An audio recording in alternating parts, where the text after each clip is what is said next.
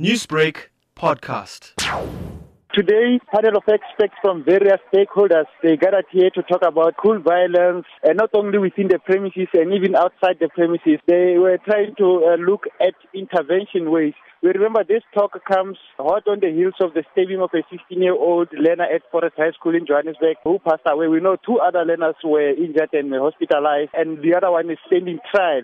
So those are kind of the incidents that prompted the experts to come here and try to find interventions on how to curb violence in and around the school premises. What were some of the suspected factors to have had a huge contribution to violence in South African schools? It emanates from the community, gang violence within the community. Instances instances where families there there are no figureheads to instill discipline in learners, and those learners end up learning from the streets and taking that behavior to school. Therefore, it's a variety of issues, uh, drug abuse as well as one of the issues identified as a triggering issue of this violence in, in schools and then within the, the society. So those are the, are the issues that were uh, mentioned here as triggering issues of violence. Could you tell us what were some of the solutions and interventions that were implemented, you know, in order to curb, of course, violence in South African schools? At the top of the list is that uh, this should not be just a talk shop. There should be an action after this talk so that they should know what is it that they are going to implement to deal with uh, suggested measures. Suggested measures include uh, police interventions. Police already have an,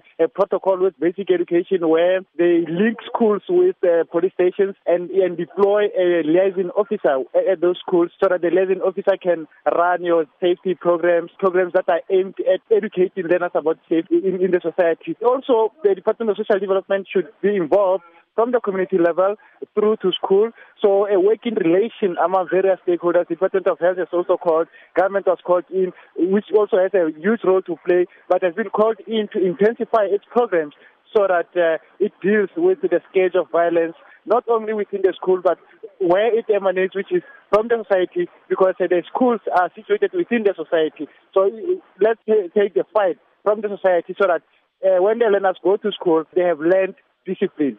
Newsbreak, low